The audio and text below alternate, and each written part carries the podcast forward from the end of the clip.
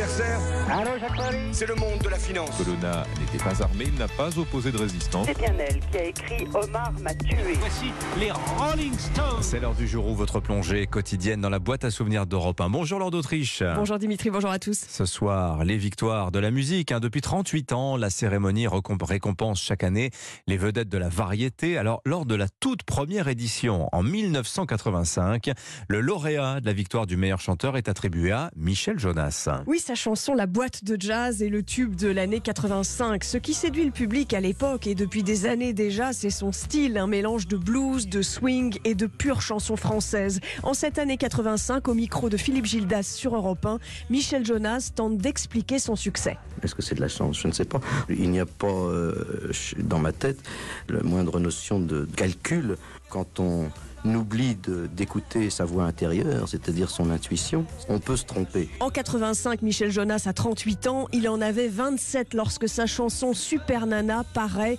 en 74 et remporte un immense succès. Au fil des décennies, il conserve un public varié, en particulier assez jeune. Il dit que c'est sa musique, ses mélodies qui séduisent les plus jeunes. Je crois que c'est la musique. Est-ce que Mozart parle pas aux jeunes aujourd'hui, ou Beethoven, etc. Michel Jonas peut passer des mois à écrire un texte, dit-il, puis vient la musique qu'il compose souvent rapidement. Alors, ce qui lance la carrière de Michel Jonas, c'est aussi cette chanson dans laquelle il raconte ses vacances avec ses parents. Oui, à 15 ans, il décide de quitter le lycée en plein cours de maths, fin des études, il veut être célèbre. Et en 75, en chanson, Michel Jonas évoque avec nostalgie ses vacances d'enfance au bord de la mer. Alors on regardait les bateaux, on suçait J'avais pas de copains. J'allais pas vraiment vers les autres. J'aimais mes, mes jeux de solitaire qui faisaient appel au- à l'imaginaire avec euh, quelques petites voitures et, et deux, trois soldats.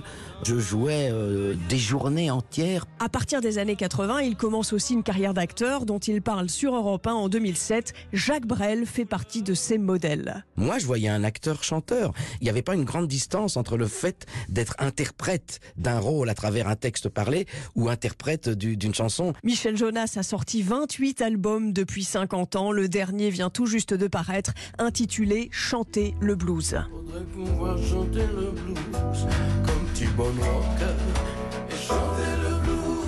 La voix a mûri, mais c'est toujours lui, Michel Jonas. Merci beaucoup, Lord d'Autriche, pour ce bain de mémoire.